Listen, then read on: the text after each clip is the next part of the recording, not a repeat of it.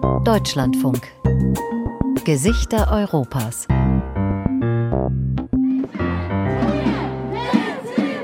Les visages de leurs caras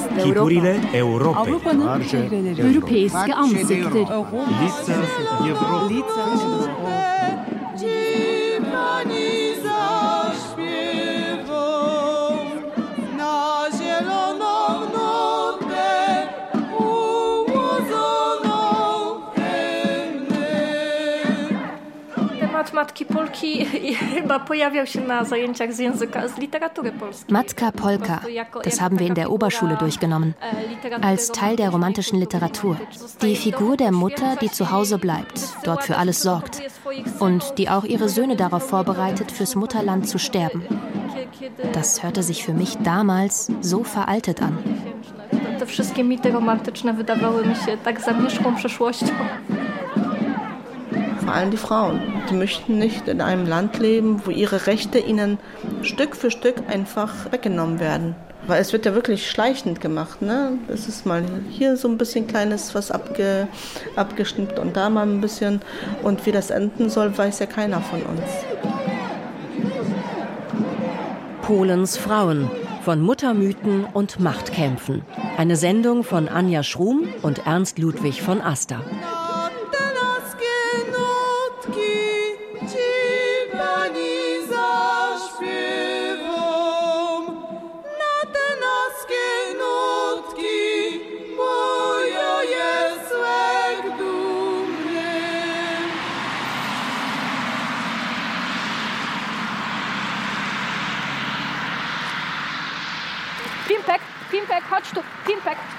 Pimpek, ein dackelgroßer Mischlingshund, flitzt über den Sandweg in Richtung Landstraße.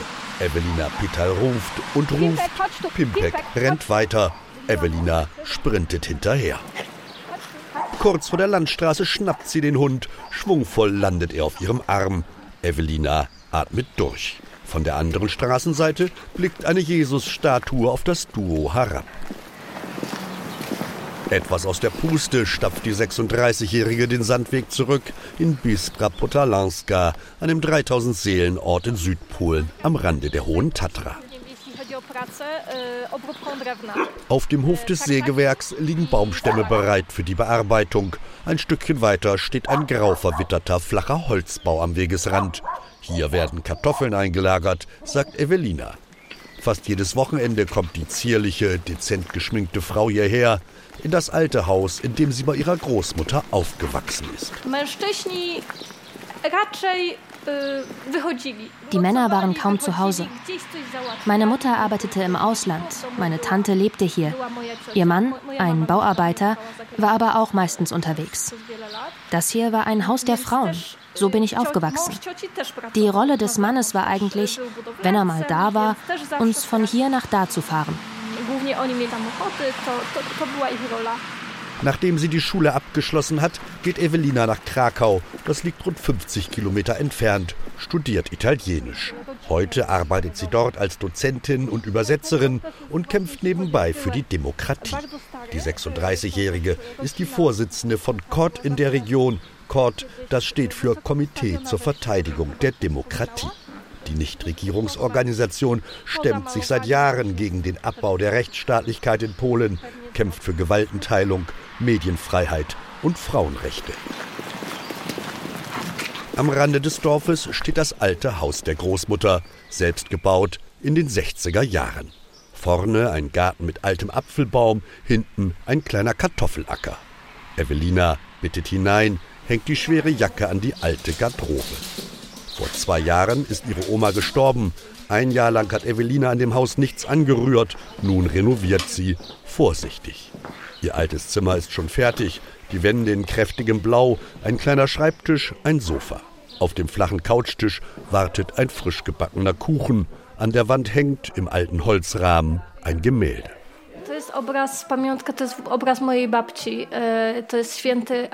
E. Das ist ein Erbstück. Ein Bild vom heiligen Antonius mit dem Jesuskind auf dem Arm. Es ist für mich ein wichtiges Erinnerungsstück. Es gehörte meiner Großmutter. Dieses Bild hing immer über ihrem Bett. Ich finde es wunderschön. Für mich ist das eine sehr wichtige Familienerinnerung. Ich versuche, dieses Erbe von meiner Großmutter und ihren Vorgängern ein Stück zu bewahren. Als ich hier aufwuchs, gingen wir jedes Wochenende in die Kirche, erzählt sie. Das war eine Tradition, etwas Kulturelles. Man traf Freunde, Verwandte und hinterher gab es etwas Leckeres zu essen. Die Zeit ist lange her. Ich bin immer noch gläubig, sagt Evelina. Doch seit 2015 die nationalkonservative Peace-Partei an die Macht kam, kostet es sie Überwindung, in die Kirche zu gehen.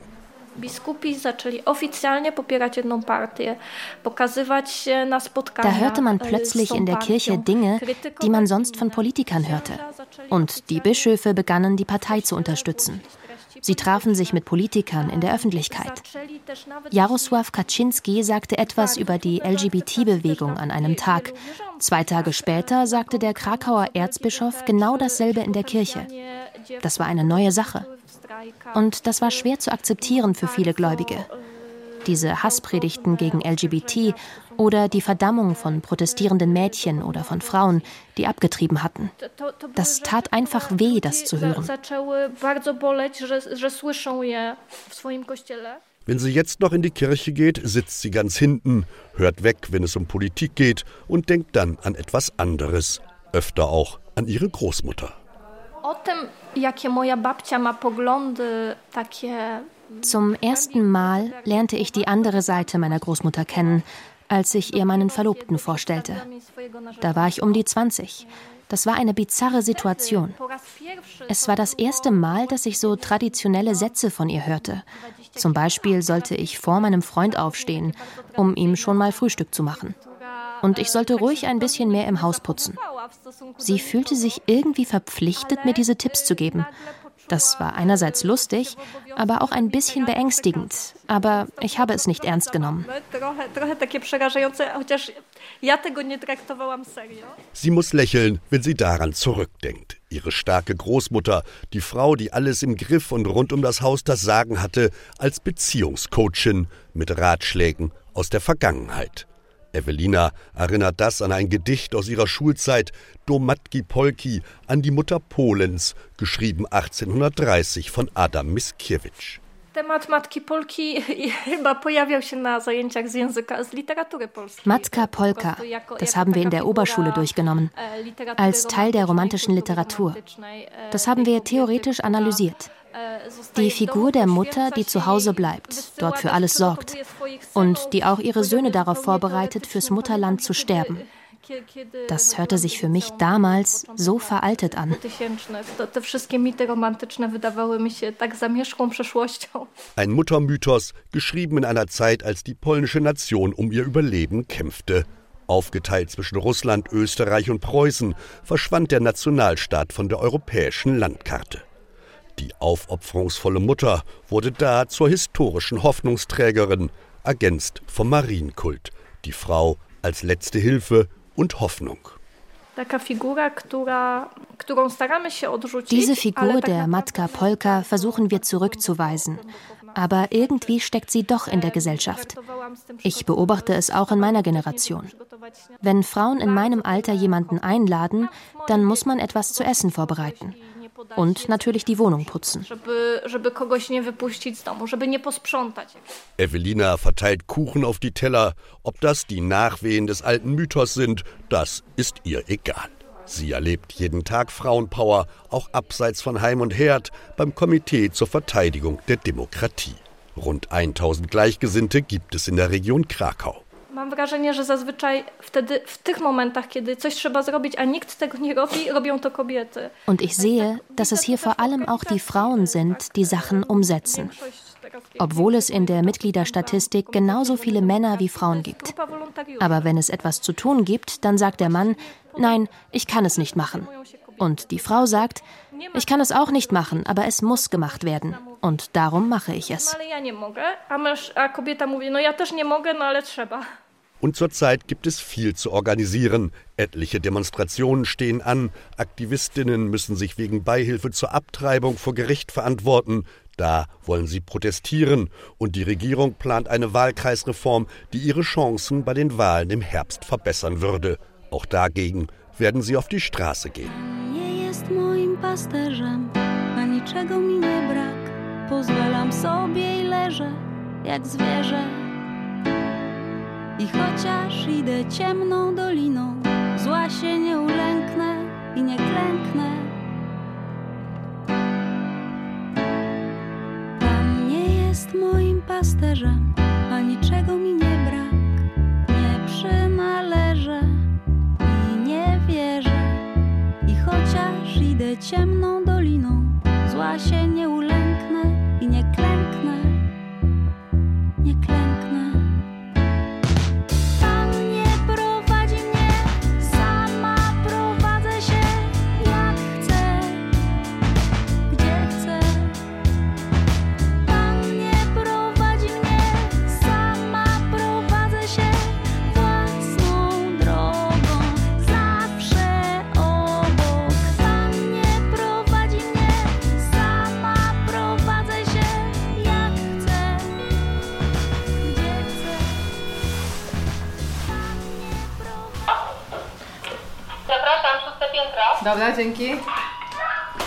Ein mehrgeschossiger Neubau auf einem ehemaligen Krakauer Industrieareal.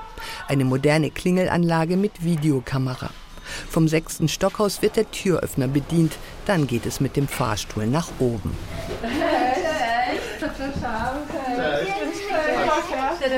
Cześć. A ja jestem Oskar. Cześć, to jest Hugo.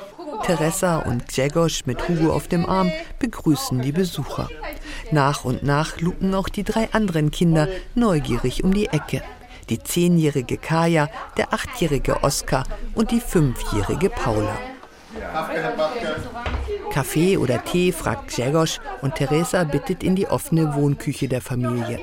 Ein großer Esstisch, zwei schlanke Sofas und diverse Hocker, dazu eine schicke Küchennische mit kleinem Tresen.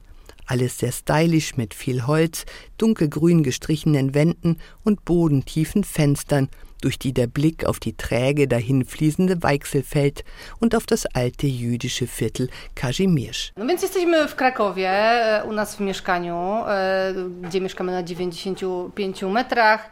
Seit vier Jahren wohnt die Familie hier. Sechs Personen auf 95 Quadratmeter, erzählt Teresa. Immer zwei teilen sich rein rechnerisch ein Schlafzimmer. Das Ehepaar hat es sich auf einem der Sofas bequem gemacht. Teresa in gestreiftem T-Shirt und weiter Jeans sitzt mit angewinkelten Beinen. Quer auf ihrem Schoß liegt Oskar und lauscht neugierig, während der zweijährige Hugo auf Grzegorz Arm zappelt. Mieszkamy od, od ze Seit rund 20 Jahren leben wir zusammen, erzählt Grzegorz. Die beiden haben sich im Studentenwohnheim kennengelernt.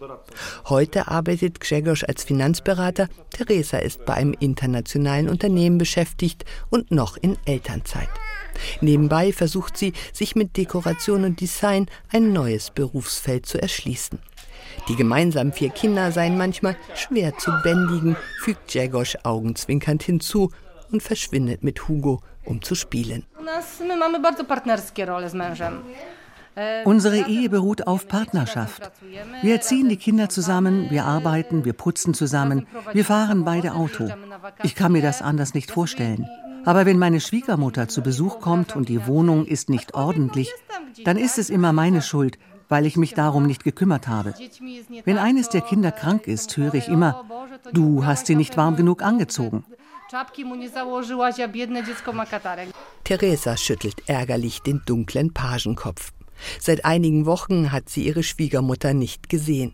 Irgendwie ist dieser Matka-Polka-Mythos, die polnische Frau als Hüterin des Hauses und der Kinder, immer noch präsent, findet sie. Zumindest bei den Älteren. Wenn meine Schwiegermutter nur kurz zu Besuch ist, versuche ich den Mund zu halten. Einmal kam sie für ein, zwei Wochen, weil die Kinder krank waren. Da haben wir uns heftig über all diese Dinge gestritten. Mir fällt es schwer, nichts zu sagen, wenn ich so etwas höre.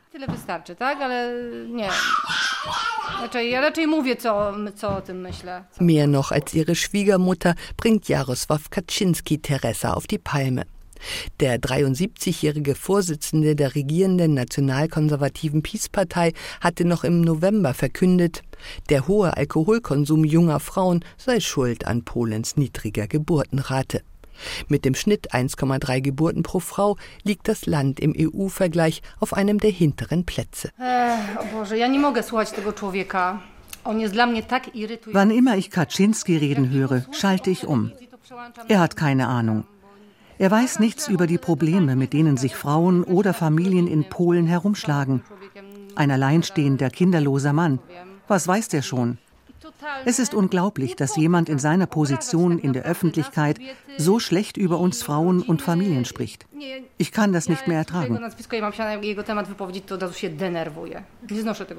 Einerseits.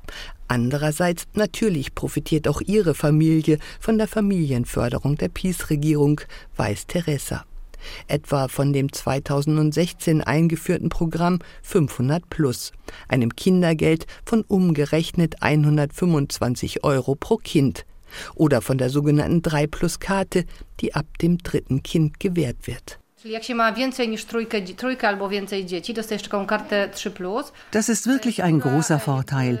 Damit wird man in öffentlichen Kindergärten bevorzugt. Deshalb haben wir überhaupt nur Plätze bekommen. Es gibt natürlich auch private Einrichtungen, aber die sind sehr teuer. Momentan zahlen wir 100, 200 Zloty Gebühren für die öffentlichen. Die privaten würden 1200 bis 1500 Zloty kosten. Bei vier Kindern wäre man da schnell pleite prywatne szkoła, przedszkola, e, żłobki, no to byśmy.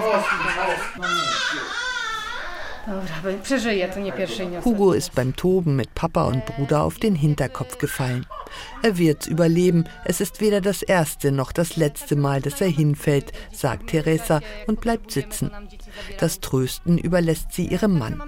Der kommt gut allein mit den Kindern klar, findet Teresa, und trotzdem ist sie es, die Elternzeit genommen hat, wie die allermeisten Polinnen. In unserem Fall ist es so, dass mein Mann mehr verdient als ich. Das mussten wir berücksichtigen. Außerdem hat er ziemlich flexible Arbeitszeiten und meist Zeit, wenn ich ihn brauche. Ich fand einfach, ich müsste zu Hause bleiben, auch wenn ich keine typische Matka-Polka bin. Jetzt aber beschwere ich mich öfter. Mein Mann sagt, okay, du gehst arbeiten und ich bleibe zu Hause bei den Kindern. Also diese Möglichkeit ist gegeben. Das ist gesetzlich auf jeden Fall möglich. Grzegorz, den getrösteten Hugo samt Holzlaster auf dem Arm, nickt. Während Corona hatte er sich bereits weitgehend allein um die Kinder gekümmert. Da war Teresa mit Hugo schwanger und musste monatelang liegen. Ich würde mich sehr gern um die Kinder kümmern, statt zu arbeiten. Aber um ehrlich zu sein, wenn ich Elternzeit nehmen würde, wäre ich hinterher vermutlich meinen Job los. Damals, nach den neun Monaten, war es sehr schwierig, wieder einzusteigen. Und die Firma hat drei, vier Mal versucht, mich loszuwerden. Sein Arbeitgeber gelte als sehr familienfreundlich, sagt Jagosch und fügt hinzu, aber nur auf dem Papier. Teresa nickt. Es ist nicht einfach, aber irgendwie kriegen wir es immer hin. Aber ehrlich, mir fehlt meine Arbeit. Hier die Kinder zu hüten, ist nicht mein Traum. Ich freue mich, wenn ich zurück in meinen Job kann. Es ist alles nicht einfach, aber irgendwie kriegen wir es hin ale no i tak to wygląda.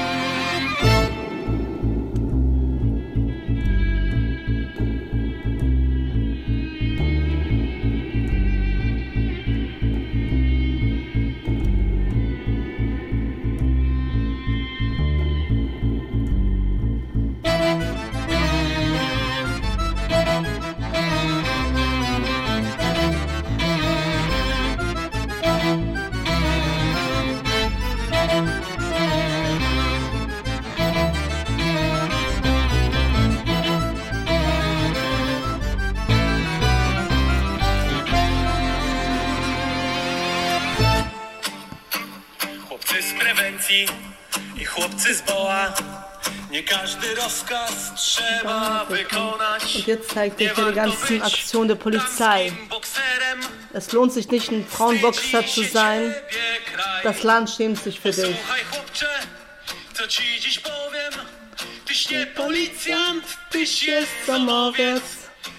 Martha Schuster sitzt in ihrer Wohnküche vor ihrem Mobilfon und summt leise mit.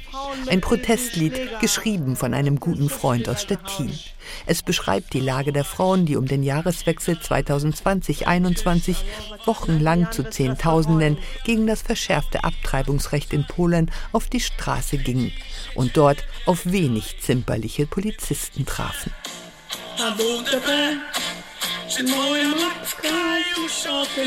Weiß deine Mutter schon, dass du heute Frauen verprügelst?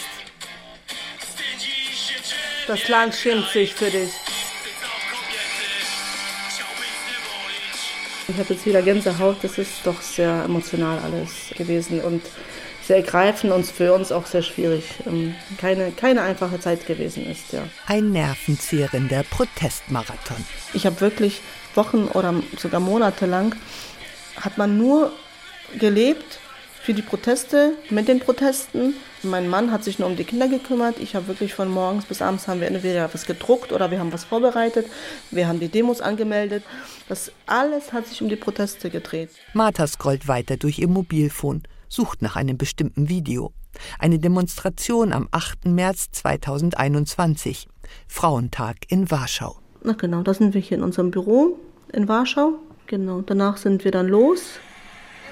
Und guckt euch mal an, wir gehen jetzt ein Stück, das ist noch weit von dem Protestplatz. Überall, die ganze Stadt, Polizeiwagen, als ob da, ich weiß nicht, was los wäre. Da, die haben uns ja noch beraten. Ich sag, ihr dürft nichts dabei haben, was einen Blitz drauf hat. Wir haben unsere Masken umgedreht. Die Atemmasken mit dem roten Blitz darauf, dem Symbol des allpolnischen Frauenstreiks.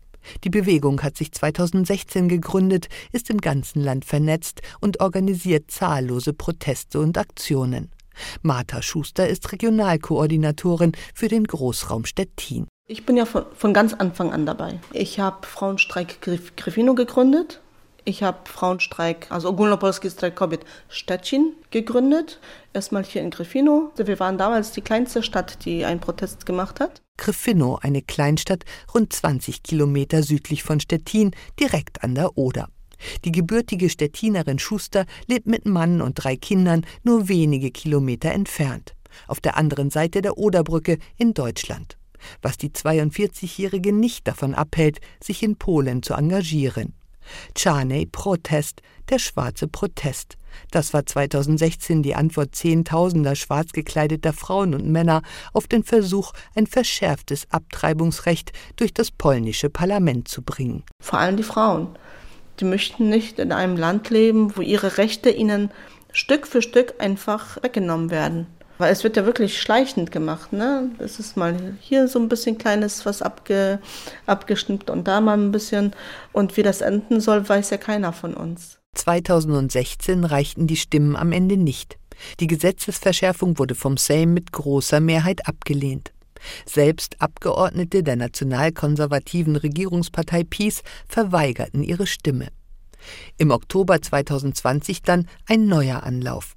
Das polnische Verfassungsgericht unter seiner Präsidentin Julia Przewebska urteilte, dass Abtreibung aufgrund schwerer, unheilbarer Schäden des Fötus nicht verfassungskonform sei.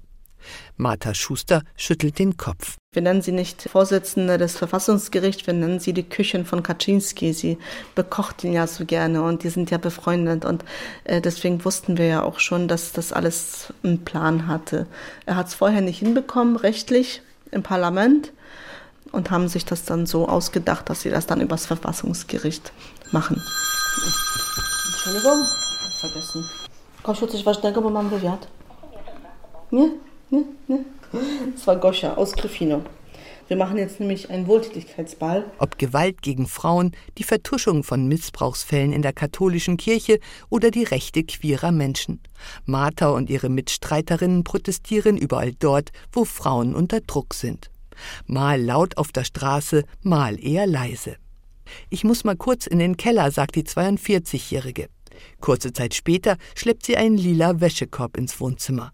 Das ist meine Protestkiste und da hat man da schon immer alles drin. Ein rot-weißes Megafon, gelbe Warnwesten, Aufkleber in Regenbogenfarben, Gesichtsmasken mit rotem Blitz, eine gelbe Plastikente, schwarze Kabelbinder, Handschuhe. Martha wühlt durch ihre Kiste. Das hier zum Beispiel, äh, da haben wir die ganze Treppe mit einem Stacheldraht komplett alles zugezogen, zu, sodass die da wirklich auch zu kämpfen hatten. Ne? Martha und ihre Mädels, wie sie ihre Mitstreiterin nennt, sind auch schon mal nachts unterwegs, etwa um Plakate zu kleben. Dann wird der Familienbully zum Ninja-Bus, wie Martha lachend erzählt weil sie alle schwarz gekleidet sind. Auch ihr Mann, der immer Schmiere stehen musste, erzählt die 42-Jährige. Obwohl er hat immer Schmiere gehalten, jetzt nicht mehr, weil der macht viel zu viel Panik.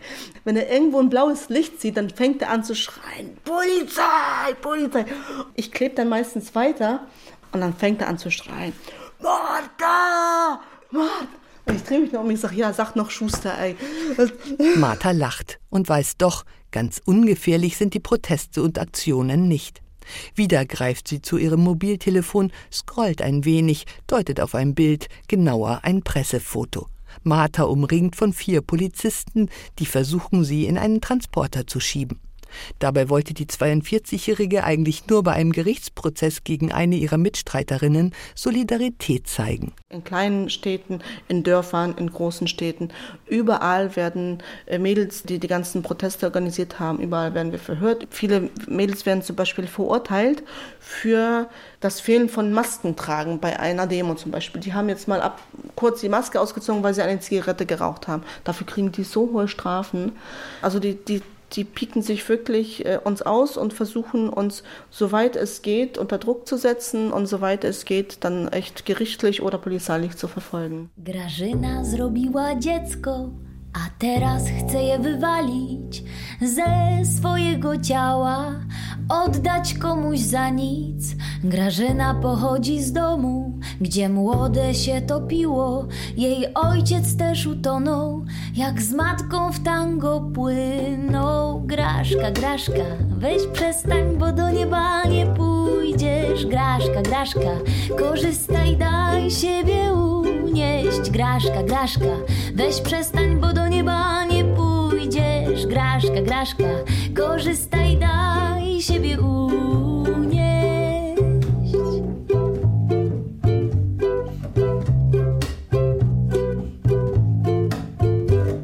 Grażyna podjęła kroki do czynu nieprawego, znalazła z ogłoszenia doktora wybitnego, lecz wcześniej u spowiedzi się księdzu wypeplała, a on do niej za kratki wychylił się i gada. Graszka, Graszka, weź przestań, bo do nieba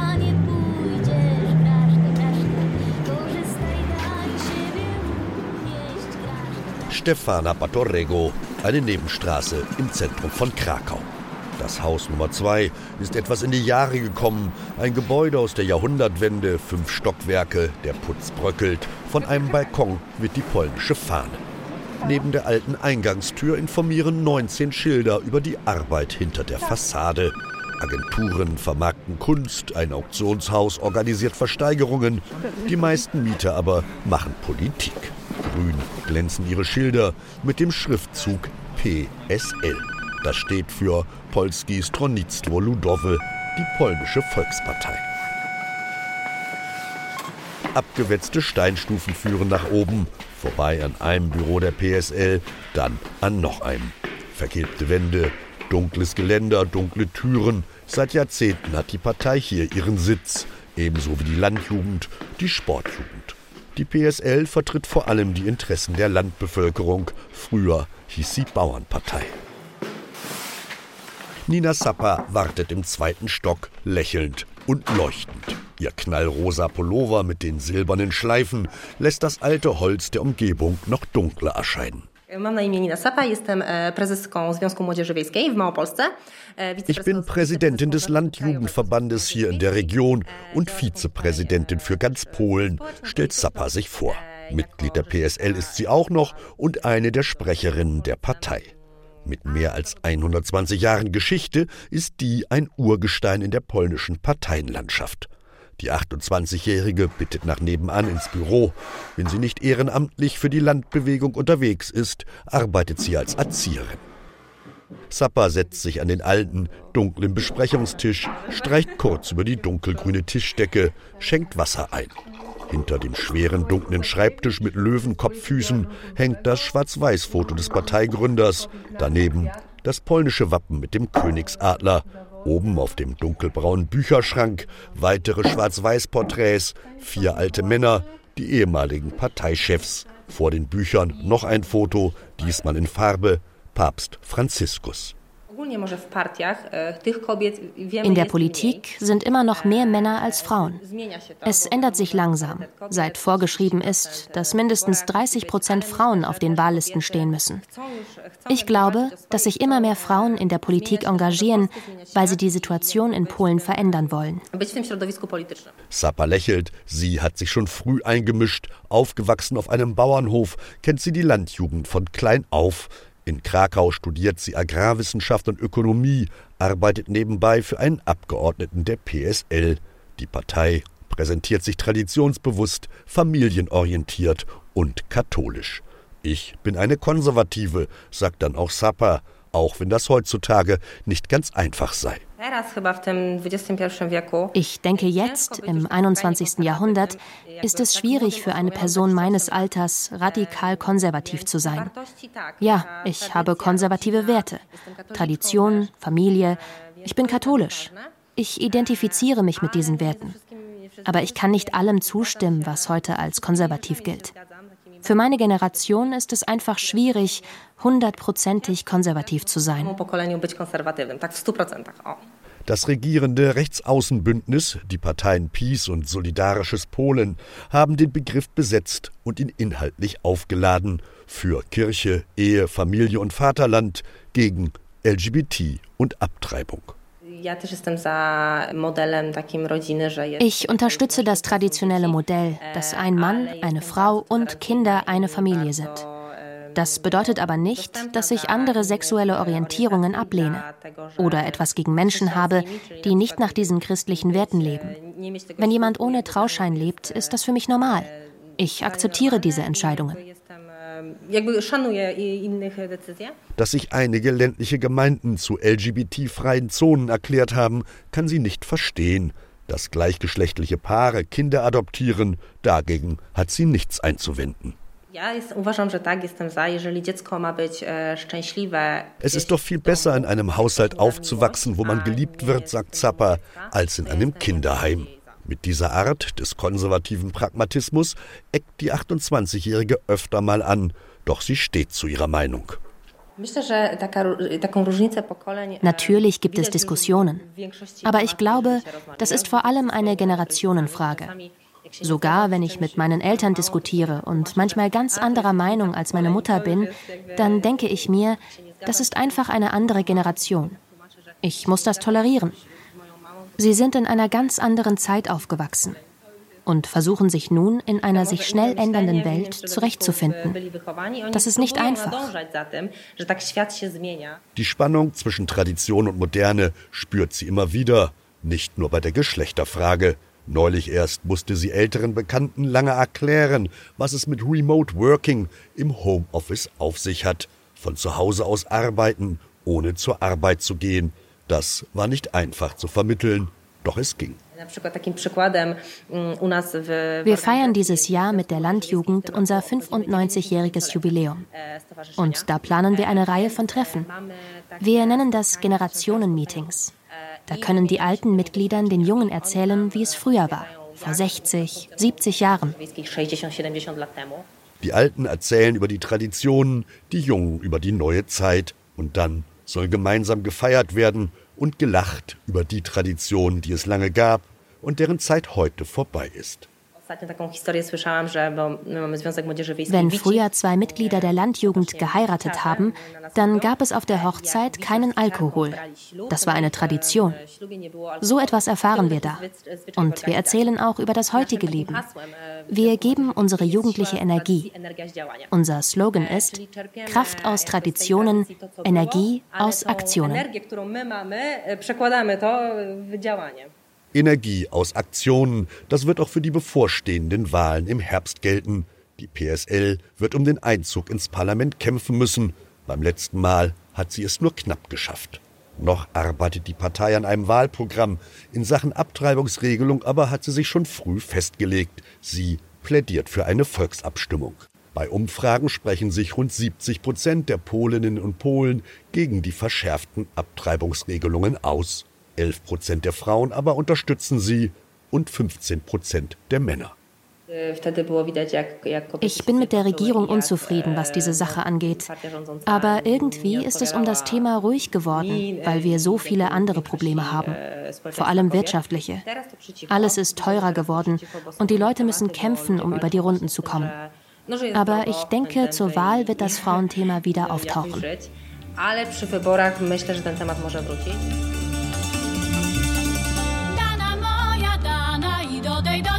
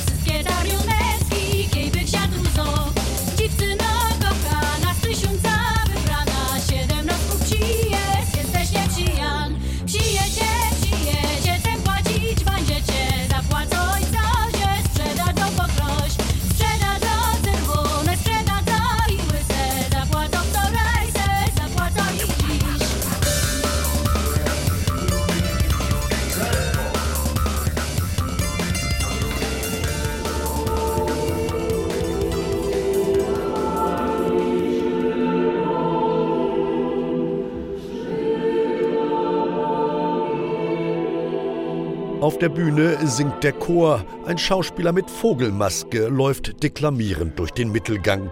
Probe am Juliusz Słowatzki Theater. Smog heißt das neue Stück für Kinder und Jugendliche. Drache. Das Untier liegt großgruselig im dunklen Bereich der Bühne.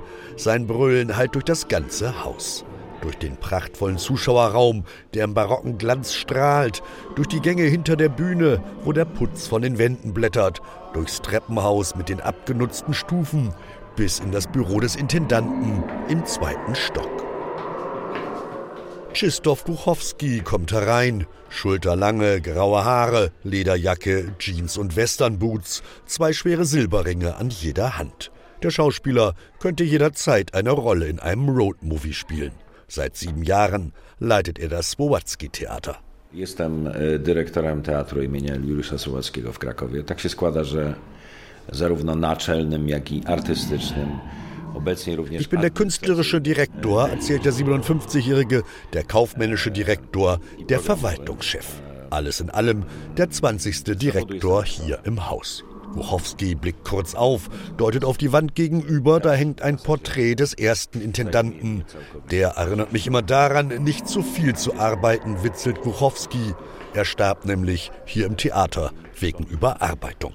Doch Głuchowski kann nicht kürzer treten. Seit fast eineinhalb Jahren kämpft er um das Überleben des Theaters und sein Job, sein Drama begann mit einem Drama.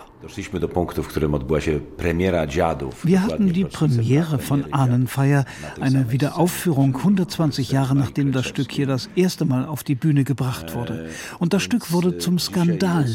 Die Regierung strich uns dann die Unterstützung und wollte mich loswerden. Aber ich bin immer noch hier.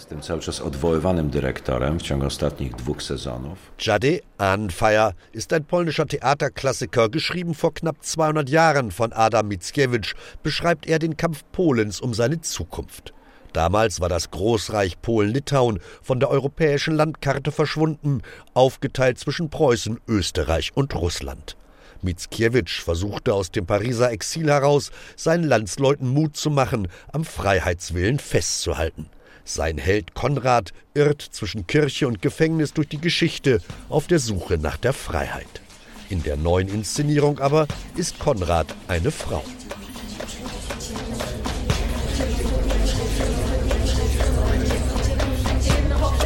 Zotto Benje, Was wird sein, wirbt der Trailer für die Neuauflage des Klassikers. Auf die Bühne bringt ihn Maja Kieczewska, eine der bekanntesten zeitgenössischen Regisseurinnen in Polen. Zurzeit arbeitet sie in Warschau. Wir erreichen sie dort per Videocall. When we speak about today, uh, we have to speak about women. Uh, Wenn wir über das Heute sprechen, dann müssen wir über die Frauen reden, ihre Proteste, ihre Demonstrationen, die Solidarität, auch von Männern, die sie unterstützen. Diese Energie ist so stark. Ich fühlte Konrad, der Freiheitskämpfer. Das ist heute eine Frau. Ob in Belarus oder im Iran, es sind vor allem die Frauen, die auf die Straße gehen. Wir erleben weltweit eine Revolution der Frauen. Und so besetzte sie die Konrad-Rolle mit einer Frau, kürzte den Originaltext ohne ein Wort zu ändern, passte Bühnenbild und Kostüme der Jetztzeit an. Jumpsuits statt Uniformen, T-Shirts statt Rüschenhemden. It was surprising uh, for me as well uh, that uh, this ich war überrascht, wie dieses Stück auch heute noch funktioniert, wie aktuell es ist, sagt sie. Eine Frau kämpft auf der Bühne für ihre Freiheit und die der Gesellschaft. Sie wird von einem Priester exorziert, landet schließlich im Gefängnis. Die Kritik war begeistert, die Vorstellungen schnell ausverkauft, konservative Kulturpolitiker aber schäumten. Mit so einer Reaktion hatten wir nicht gerechnet. Weder vom Publikum noch von der Politik. Das war vollkommen unerwartet. Und das zeigt doch, das Stück funktioniert. Es berührt noch immer, weil es so polnisch ist. Es geht um das Kämpfen, das Weiterkämpfen und um das Verlieren. Fighting and fighting and failing. Dass der Kampf aber abseits der Bühne weitergeführt würde, auch damit hatte sie nicht gerechnet. Die Chefin der Schulaufsichtsbehörde warnte Schüler und Studenten vor einem Theaterbesuch. Begründung: Das Drama enthalte inadäquate und für Kinder und Schüler schädliche Interpretationen. Der nationalkonservative Bildungsminister sekundierte, bezeichnete die Aufführung als Ramsch. Auch das Ministerium für Kultur, dem die staatlichen Bühnen unterstehen, reagierte. Ich sollte eigentlich ein Stück am alten Theater inszenieren. Das ist eine staatliche Bühne. Sie untersteht dem Kulturministerium. Die haben mir dann abgesagt. Genauso wie ein weiteres Theater. Sie sagten, sie wollten mich bestrafen. Uh, uh, Seitdem konnte Klitschewska an staatlichen Theatern kein Stück mehr inszenieren. Auch der Theaterakademie in Warschau, wo sie unterrichtet, wurden die Mittel gekürzt, trotz aller Proteste. Wir sind alle sehr, sehr müde. Wenn wir überlegen, wie oft wir auf der Straße waren, wie viele, und wenn du merkst, da bewegt sich nichts, dann ist das frustrierend. Die Regierung macht einfach weiter, wie sie will. Der Protest interessiert sie nicht. Da verlierst du irgendwann das Vertrauen. Im Spowacki-Theater nimmt Krzysztof Głuchowski noch einen Schluck kalten Tee. Eigentlich sollte das Theater eine nationale Institution werden, also vom Kulturministerium noch stärkere Unterstützung bekommen.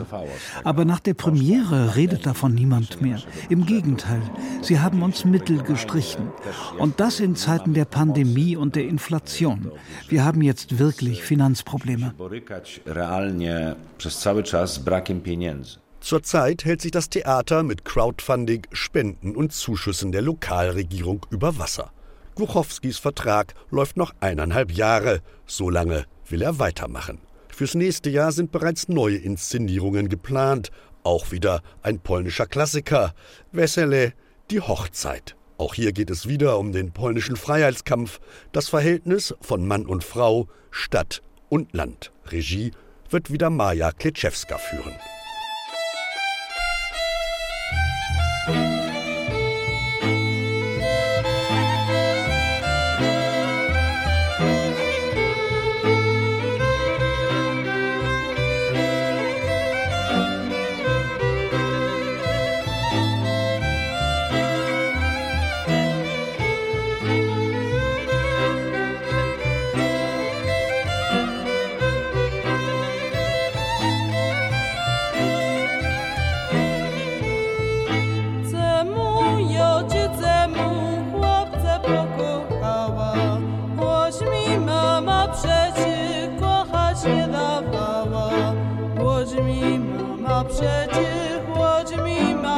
Przecie, choć mi moja mama kochać nie dawała.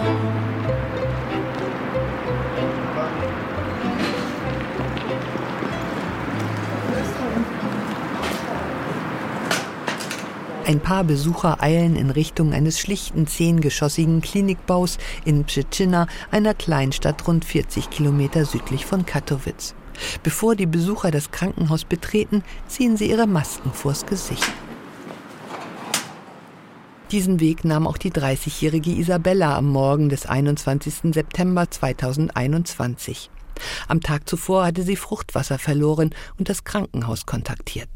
Isabella war in der 22. Woche schwanger und wusste bereits, dass ihr Kind nicht lebensfähig sein würde. Bei dem Fötus war eine schwere Chromosomenstörung diagnostiziert worden, erzählt Barbara Skrobol, Isabellas Schwägerin. Die Ärzte in der Klinik haben ihr gesagt, dass sie warten müsse, bis das Herz des Kindes aufhöre zu schlagen. So sehe das Gesetz es vor. Issa selbst ging es soweit gut. Sie hatte keinerlei Beschwerden. Sie erklärte ihrem Mann und ihrer Familie, die Ärzte würden aufgrund des neuen Abtreibungsgesetzes warten, bis der Herzschlag des Kindes stoppt. Während Isabella im Krankenhaus warten musste, dass der Fötus in ihrem Bauch stirbt, schickte sie Textnachrichten an ihre Angehörigen berichtete ihnen, so Skrobol, dass die Ärzte aufgrund des neuen Abtreibungsrechts Angst hätten, etwas zu unternehmen. Der Hintergrund nach einer Entscheidung des polnischen Verfassungsgerichts im Oktober 2020 ist es in Polen verboten, selbst bei schwersten Fehlbildungen des Fötus eine Schwangerschaft zu unterbrechen. E, Dann begann Issa sich schlechter zu fühlen. Sie bekam Fieber. Sie schrieb, sie habe selbst Fieber gemessen, weil die Ärzte nichts taten. Sie hatte das Gefühl, krank zu werden. Das hat sie jedenfalls so geschrieben. Trotzdem sagten die Ärzte, sie müssten warten, bis das Herz des Kindes nicht mehr schlägt. Isabella teilte sich zu diesem Zeitpunkt das Klinikzimmer mit weiteren Patientinnen.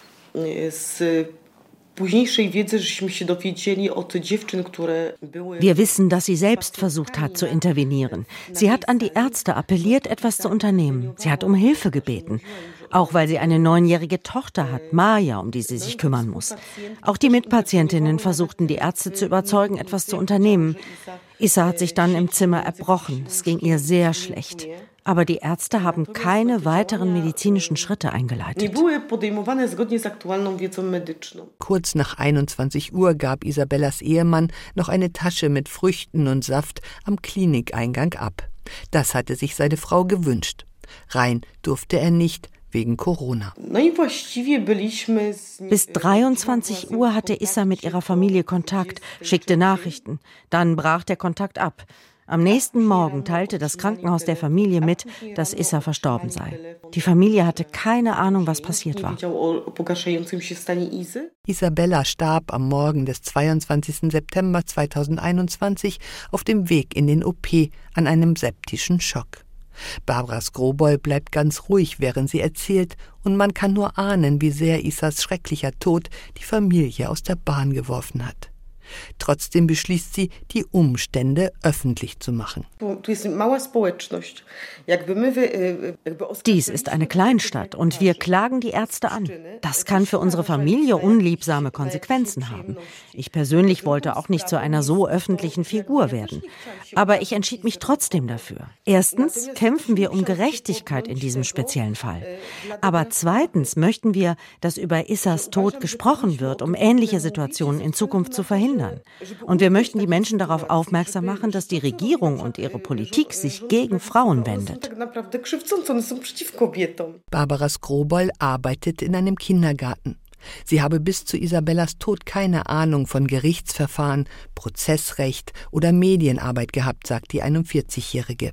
Das musste ich mir alles selbst beibringen. Die Familie nimmt sich eine Anwältin, eine Expertin für Patientenrecht. Die twittert mit Erlaubnis der Familie, aber ohne volle Namensnennung, Isabellas Geschichte. Der Tweet ging viral. Viele Menschen interessierten sich für die Geschichte und das hier ist eine Kleinstadt. Hier kennt jeder jeden. Und so wurde schnell klar, dass es um Issas Schicksal ging, um unsere Familie. Die Menschen begannen Proteste zu organisieren, an Issa zu erinnern. Als Familie haben wir niemals erwartet, dass es so ein Ausmaß annehmen würde. Tausende gehen Anfang November 2021 in ganz Polen auf die Straße. Sie skandieren unter anderem keine einzige mehr und halten Fotos von Isabella in die Höhe. Auf Plakaten ist zu lesen, stoppt die Gewalt gegen Frauen oder ich habe Angst, in Polen zu leben. Wissen Sie, wir hätten niemals gedacht, dass so etwas in Polen geschehen könnte. Wir hören diese Geschichten aus Irland, aber niemand hätte gedacht, dass so etwas im 21. Jahrhundert in Polen passieren könnte. Und jetzt scheint es, als würden wir ins Mittelalter zurückkehren. Mittlerweile gibt es in Polen weitere ähnlich gelagerte Todesfälle. Gegen die drei diensthabenden Ärzte aus Pschitschina wurde Anklage erhoben. Isabellas Familie wartet auf den Prozess, der in diesen Wochen in Katowice beginnen soll. Barbara Skrobol hat sich fest vorgenommen, an jedem einzelnen Verhandlungstag dabei zu sein, stellvertretend für die Familie. Isabellas Mutter habe, so erzählt sie, zwischenzeitlich einen Schlaganfall erlitten, ihr Bruder kämpfe mit Depressionen. Und Maya, Isabellas kleine Tochter, die mit neun Jahren ihre Mutter verlor? Äh, Maya, äh, äh Maya hat mich gebeten, ihr zu erklären, was passiert ist. Aber sie ist zu klein, um die ganze Geschichte zu verstehen. Sie weiß nur, dass man sich nicht gut um ihre Mutter gekümmert hat. Das ist alles. Aber sie leidet unglaublich. Wissen Sie, ihre Mutter war gleichzeitig ihre Freundin und die ist jetzt tot. Maya fühlt sich allein. Jeder Geburtstag, jeder Feiertag öffnet die Wunde wieder. Maya malt und zeichnet, sie bringt die Bilder und Briefe zum Grab ihrer Mutter, einfach um ihr nahe zu sein. Auch auf Isabellas Grabstein steht keine einzige mehr.